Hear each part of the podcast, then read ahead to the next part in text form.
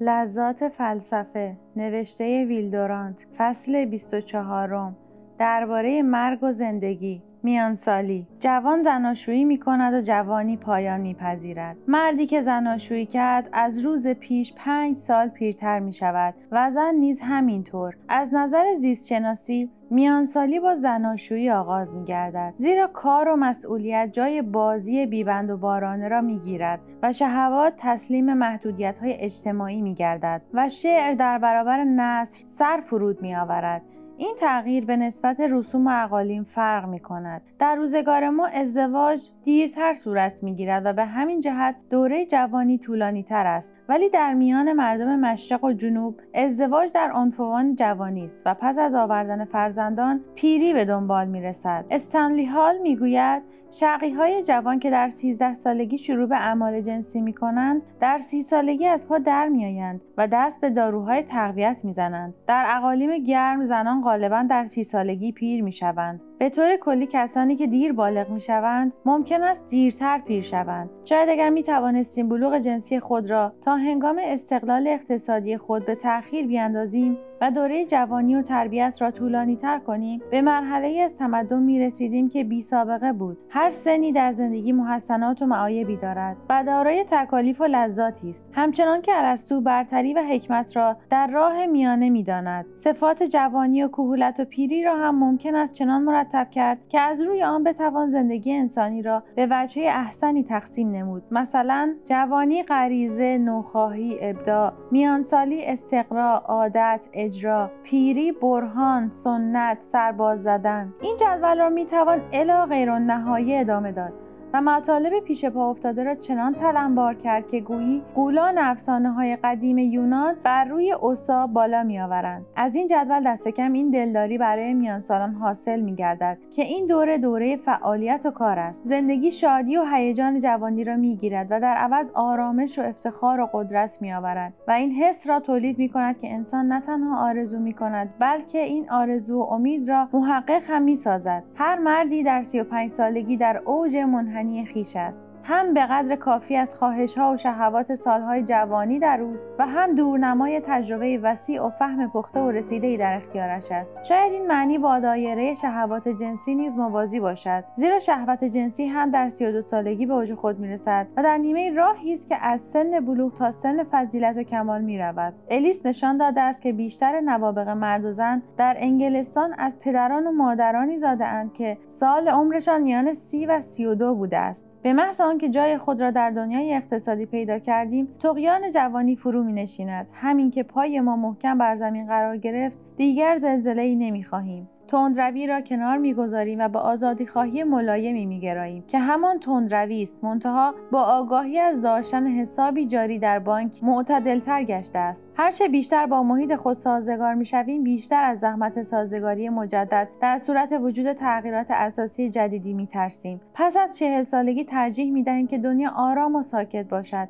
و فیلم متحرک زندگی به تابلوی ساکنی مبدل گردد. قسمتی از محافظه کاری روزافزون دوره میانسالی معلول دانش و اطلاع از پیچیدگی رسوم و عرف و عادت و آگاهی از معایب و نقایص امیال ماست. ولی قسمت دیگر آن معلول کاهش نیروست که موجب افت و اخلاق مردان از کار افتاده است. نخست باور نمی کنیم ولی بعد با نومیدی در میابیم که دیگر انبار انرژی با برداشتن از آن پر نمی گردد و به قول شوپنهاور دیگر از سرمایه می‌خوریم نه از آیدات این احساس تا مدتی زندگی را تاریک و غمآلود می‌سازد. شروع می‌کنیم به ناله و شکایت از کوتاه زندگی و عدم امکان وصول به حکمت یا کمال در تنگنای دایره محدود. در این موقع بالای تپه ایستاده ایم و با کمال وضوح مرگ را در پایین تپه می‌بینیم. پیش از آن وجود مرگ را نمیپذیرفتیم و مرگ در نظر ما مفهوم علمی مجردی بود که دل مشغولی بدان در خور مردان قوی نبود. ولی ناگهان می‌بینیم که بیرحمانه در جلوی ما سبز شده و هرچه کوشش می‌کنیم خود را به پایین تپه نزدیکتر مییابیم. سخت میکوشیم تا فراموش کنیم که مرگ در انتظار ماست. دیدگان خود را به روزگار گذشته ای برمیگردانیم که از حس نزدیکی مرگ تیره نشده بود. ما از مصاحبت جوانان لذت می‌بریم زیرا آنان به طور موقت و ناقصی آن حالت خدایی بیخبری از مرگ را به ما برمیگردانند. از اینجاست که سن میان سالی خوشی و کمال خود را در کار کردن و در پرستاری از فرزندان مییابد. هرچه امیدهای دوره جوانی با کار آرام و صبورانه سالهای میانه تعدیل گردد لذت از کارهای انجام یافته به جای رویای فتح عالم می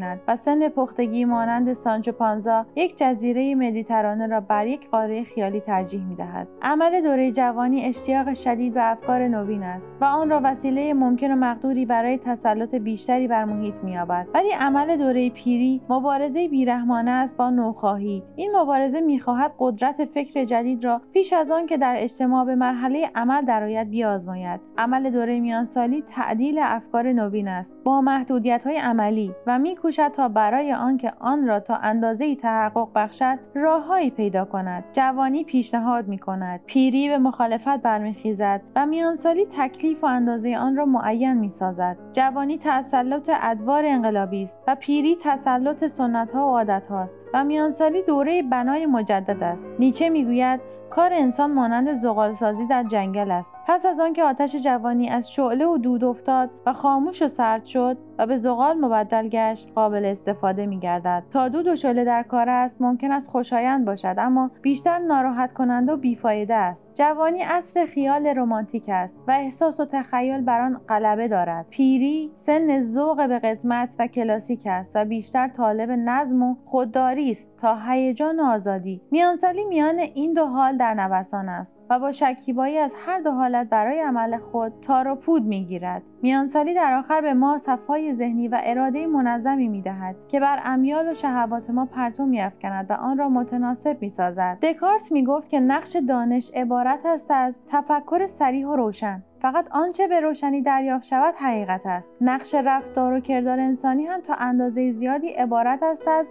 میل و درخواست سریح و روشن. فقط از این راه است که امیال و خواهش های نفسانی به خوی و منش و اراده بدل می گردد. پس صفت بزرگ میانسالی اعتدال است و خطر بزرگ آن ابتزال و یک نواختی است. چقدر آسان است تغییر از کار و فعالیت به یک نواختی و از زندگی عمودی به زندگی افقی. این خطر همیشه موجود است و بسیاری در آن میافتند. خواب بعد از ظهر نشانه شروع آن است ولی لازم نیست که اعتدال همیشه یک نواختی باشد و ممکن است مایه عمق و قدرت ذهن گردد چنانکه از خلاف آمده کار مسترب نگردد و در عمل خود مصمم و در امیال و گفتار خود کم ادعا باشد. حتی نیچه نامعتدل می‌گفت بهتر آن است که درباره این دو چیز عالی اعتدال و اقدام سخن نگفت. کمتر کسی از قدرت و معنی آن آگاه است. گذشته از این گونه مردمان حکیم و فیلسوف مانند نیچه تصویر کلی مردم میانسال سوار شدن و پیاده شدن منظم روزانه است. چنین شخصی صبحانه خود را در حین خواندن عناوین روزنامه صرف می کند. بعد زن و فرزندش را بوسیده با عجله خداحافظی می کند و به سوی ایستگاه می شتابد. در ایستگاه با امثال خود سلام و تعارف و گفتگوهای معمولی را درباره هوا به جا می آورد. روزنامه ملالانگیز خود را می خواند و در ترن پیپ خود را دود می کند. از قسمت کثیف و میدان تربار منحتن می گذرد. در حالی که مانند غریقی به تسمه ترن چسبیده است تا تکان نخورد ولی مانند زلزله زدگان در تکان است. پس از آنکه به سر کارش رسید از باد میافتد. در اتاق کار خود به جای های بزرگ گرفتنی بیشتر کارهای عادی ملالانگیزی پیش خود مییابد و حس می کند که وجودش در آنجا مایه زحمت ماشین نویس و تون نویس است. کار خود را با صداقت و اخلاص انجام می دهد و با اشتیاق تمام هی به ساعت دیواری که مانع از رفتن او به خانه است نگاه می کند و فکر می کند که شب خوش و لذت بخشی در میان خانوادهش خواهد گذراند ساعت پنج دوباره در حالی که از تسمه ترنش آویزان است به سوی خانه راه میافتد و با امثال خود در ترن لاف و گذافهای مستانه می‌زند و با قیافه حکیمانه پیپ خود را دود می کند گویی با دیده اعتبار به صحنه های غم‌انگیز ملتش مینگرد. ساعت شش بعد از ظهر به منزل می‌رسد و تعجب می کند که چرا این همه در آمدن به خانه زور می‌زد و می‌شتابید. زیرا تا آن وقت اعماق و زوایای عشق را میکاوید ولی حالا در مییابد که در پشت پرده ظریف عشق جنگ و نزاع در کمین است. یک نواختی و خستگی تب شهوتش را فرو می نشاند. از طرف دیگر بسیار مشکل است که انسان زنی را به هنگام صبح دوست داشته باشد زن او به هنگام صبح خود را برای او نمی آراید بلکه مدتی پس از آنکه شوهرش از خانه بیرون رفت و فکر آرایش و لباس میافتد او به هنگام صبح زنش را در جامعه خواب و موهای ژولیده می‌بیند در صورتی که در تمام روز زنهای معطر و مزین و آراسته مویی می‌بیند که ساقهای لطیف و لباسهای ظریف و تبسمهای طمع انگیز و عطرهای محرکشان او را ساعتها در کنار گودال خیانت به زنش نگاه میدارد. اما سخت میکوشد که زنش را دوست داشته باشد و منظما او را روزی دو بار میبوسد. یکی دو دفعه پایش میلغزد اما فورا از زنا و فسق خسته میگردد و خدا را شکر می‌کند که کسی رو ندیده است و دوباره به سر یک نواختی همیشگی میآید. بقیه وقتش را در باغبانی و بازی بریج و گلف میگذراند و گاهی همسری به سیاست می‌زند. این بازی اخیر به زودی او را سرخورده می‌کند و در مییابد که سیاست دستگاهی است که برای ترساندن مردان شریف تعبیه شده است و برای آن است که مدیران حقیقی سیاست و کفایت را کیفر دهد. حال یا وجدانش به این بازی ابلهانه تن در می‌دهد یا آن را ترک کرده با سکوت و عمق بیشتری به خانه برمیگردد. سرانجام در مییابد که عاقلانه ترین سخنان گفته شده و نوشته شده همان است که سرمنتادای سیاه گفته است. پس از آنکه در روی زمین این همه چیزهای زیبا دیدم تصمیم گرفتم که دیگر جز ماندن در وطن کاری نکنم. زنی گرفتم اما فورا دریافتم که به من خیانت می کند با این همه و با وجود این سوء زن هنوز این زناشویی را خوشترین و لذت بخشترین کارهای زندگی می‌دانم. در این میان زنش نیز چیزی از معنی زندگی در مییابد. او در روزهای عشقبازی فرشته ای بود ولی اکنون فقط خانهدار است. این کشف ناامید کننده است. چرا او باید کار پرزحمت تزیین و آرایش خود را به خاطر مردی ادامه دهد که او را بدل اقتصادی و پرصرفه کلفت می‌داند. اگر پخت و پز و خانهداری نکند کلفتی می‌گیرد و خود آزاد می شود و تمام روز را آزاد و محترم و بیکار به سر می‌برد. پیش از ظهرها را صرف آرایش می کند و بعد از ظهرها را صرف اصلاح حال بیچارگان می سازد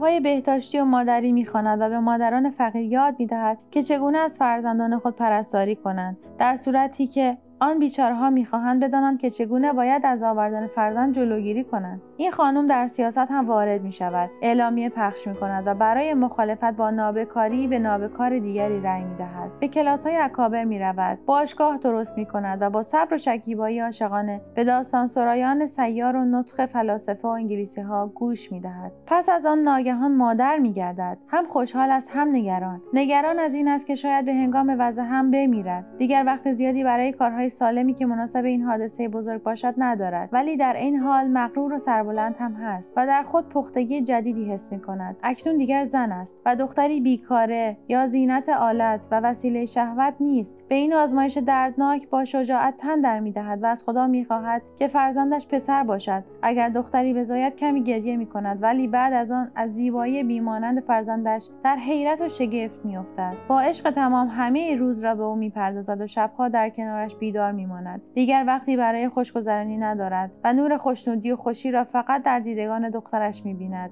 ببینید این کوچولوی زیبا را که در زیر آفتاب زمستانی میخرامد. این لطف و مهر تازه‌ای که در دیدگان شوهرش پیدا شده است از چیست؟ طبیعت بدین گونه ما را از رنج و بردگی دلداری می‌دهد و بزرگترین خوشی و سعادت ما را با بزرگترین رنج و فداکاری ما پیوند می‌دهد. برای ارتباط با ما آیدی صوفی underline couple را در اینستاگرام جستجو کنید.